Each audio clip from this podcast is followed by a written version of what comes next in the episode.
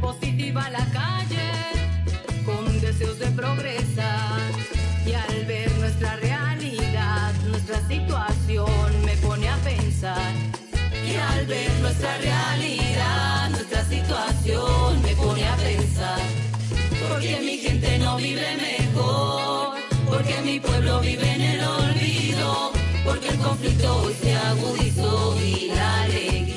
Bienvenidas al podcast de Reimaginemos, un proyecto que explora caminos de equidad a partir de la reflexión colectiva e interdisciplinar sobre 30 formas diferentes de desigualdades en Colombia.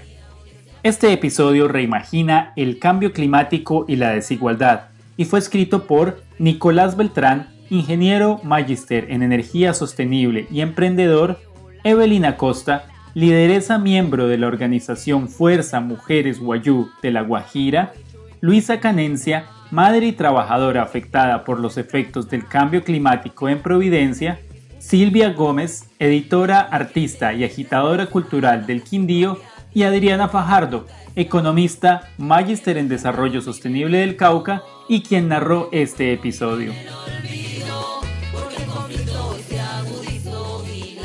El Día Mundial del Clima es una oportunidad para recordar que solucionar la crisis climática es el mayor reto que tenemos hoy como humanidad.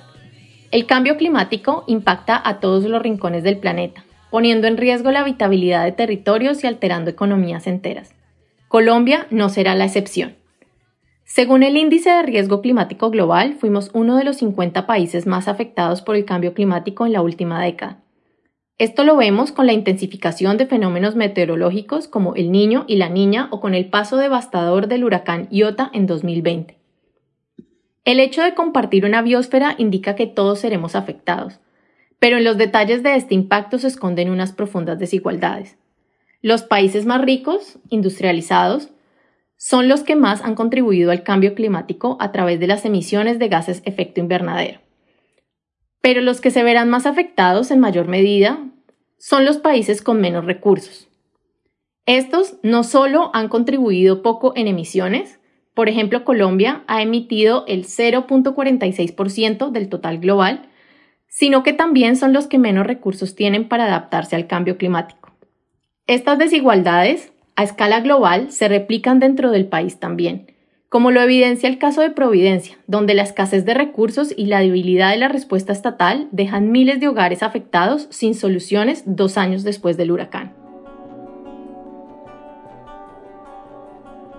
¿Qué entendemos por cambio climático? Desde una mirada técnica, el cambio climático es el desbalance acelerado que la actividad humana desata sobre los sistemas que soportan la vida en el planeta como consecuencia del aumento de los gases de efecto invernadero en la atmósfera. Sin embargo, para entender y dialogar sobre este fenómeno, es importante escuchar las interpretaciones y vivencias desde las voces de las personas y los territorios.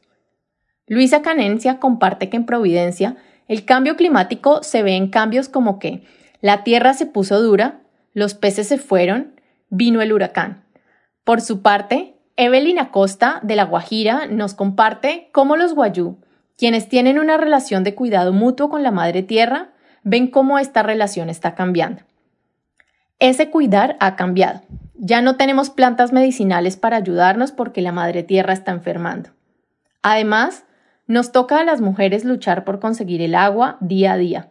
Antes, un pozo subterráneo quedaba a dos horas, ahora a un día de camino. El cambio climático no solo está afectando el acceso de su comunidad a recursos ecológicos, también afecta sus prácticas culturales y espirituales. Como ellos, cada vez seremos más quienes nos veremos obligadas a modificar nuestra actividad económica, reemplazar nuestra dieta e incluso abandonar nuestros territorios y tradiciones. Los dos ejes del cambio climático desigualdades en adaptación y mitigación.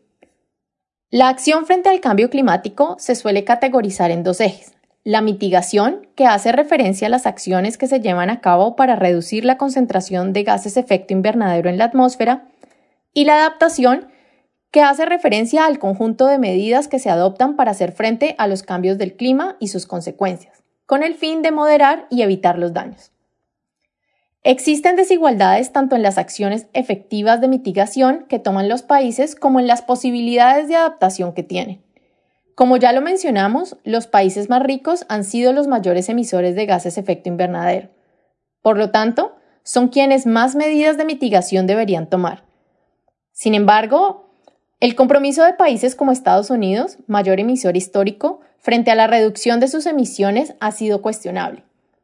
Los países más ricos son quienes también tienen mayores recursos para adaptarse al cambio climático.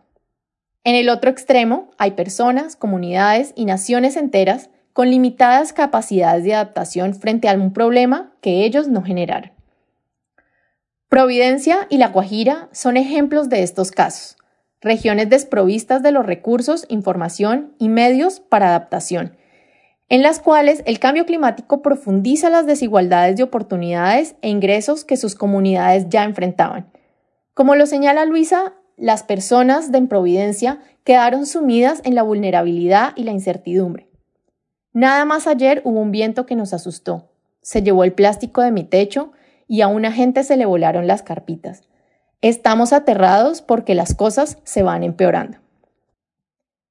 El caso de Providencia es un ejemplo puntual de cómo el cambio climático agudiza las desigualdades sociales y económicas. Esto lo vemos de manera más general al analizar los mapas de vulnerabilidad de Colombia. Estos mapas, que analizan la sensibilidad de los departamentos frente a cambios en el clima y su capacidad adaptativa, evidencian que los departamentos con mayores índices de vulnerabilidad son precisamente los mismos que tienen mayores índices de pobreza. Como concluye Adriana Fajardo, el impacto del cambio climático depende de otras desigualdades de desarrollo que tienen los departamentos, incluyendo su capacidad administrativa y sus recursos. Soluciones desiguales, oportunidades y amenazas de la transición energética. Diariamente se emiten el equivalente a 152 millones de toneladas de dióxido de carbono, principal gas de efecto invernadero siendo el uso de combustibles fósiles la principal fuente de emisiones.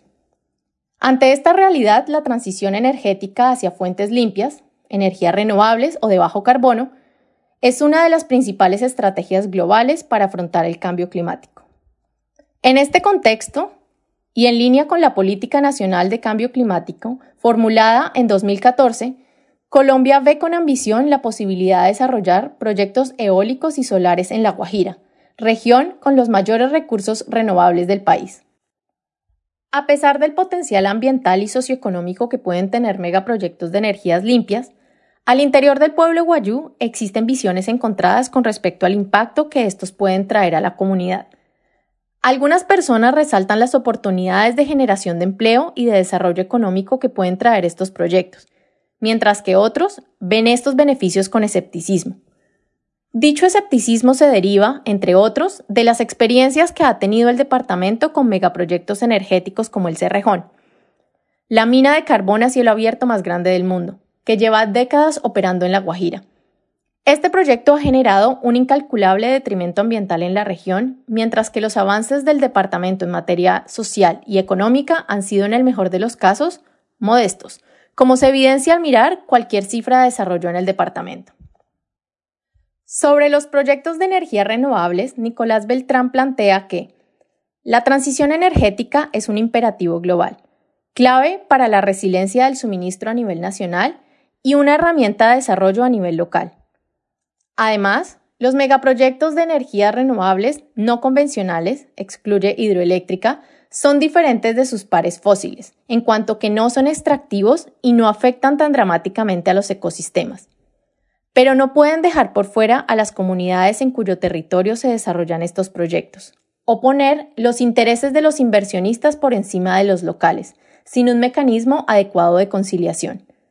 Si la estrategia del Gobierno Nacional no garantiza que estas oportunidades comerciales se traduzcan en oportunidades para las comunidades y las regiones, la transición energética va a perpetuar las desigualdades que las viejas energías poco hicieron por reducir. Participación y diversidad. Reimaginar las soluciones. Reducir las desigualdades que está trayendo consigo el cambio climático requiere identificar y visibilizar los efectos significativos que éste traerá. Esta sensibilización debe ir acompañada de la apertura de espacios reales de participación para que más personas puedan hacer parte de actividades de prevención y adaptación y también para que haya una participación real en los procesos de toma de decisiones sobre proyectos que generen impactos ambientales o contribuyen o mitiguen el cambio climático. Organizaciones comunitarias como Fuerza Mujeres Guayú están ya avanzando en estos procesos, generando información, promoviendo espacios de comunicación local y nacional, visibilizando las problemáticas y apoyando la formación de modelos de mitigación y adaptación más inclusivos. Este tipo de participación es necesaria si queremos diseñar e implementar soluciones al cambio climático que sean menos inequitativas y que sean más coherentes con las realidades y saberes locales. Como lo resalta Silvia Gómez, las soluciones si están pensando las particularidades de las comunidades deben ser situadas y deben ser respetuosas de esas visiones y esas maneras de vivir y de relacionarse con la naturaleza. En las visiones que tienen en el centro la vida y entablan relaciones más equilibradas con el entorno, puede que encontremos soluciones. La Madre Tierra nos invita a reimaginar nuestra relación con ella. Como un primer llamado a reimaginar estas soluciones, Silvia realizó unas ilustraciones de testimonio sobre desigualdad y cambio climático que ponen en el centro el cuerpo de la mujer y resaltan su rol de luchadoras y visibilizadoras de las desigualdades climáticas que ya nos afectan en Colombia.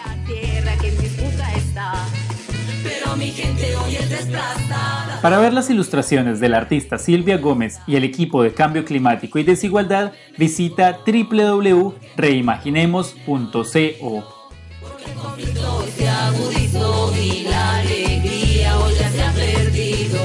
porque mi gente no vive este episodio. Recuerda que para leer nuestras columnas semanales, conocer el equipo y enterarte sobre el proyecto, puedes visitar nuestra página web y seguirnos en nuestras redes sociales.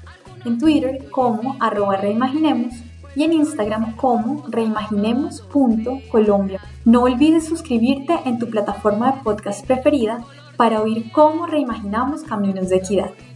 Gracias por acompañarnos en el podcast de Reimaginemos.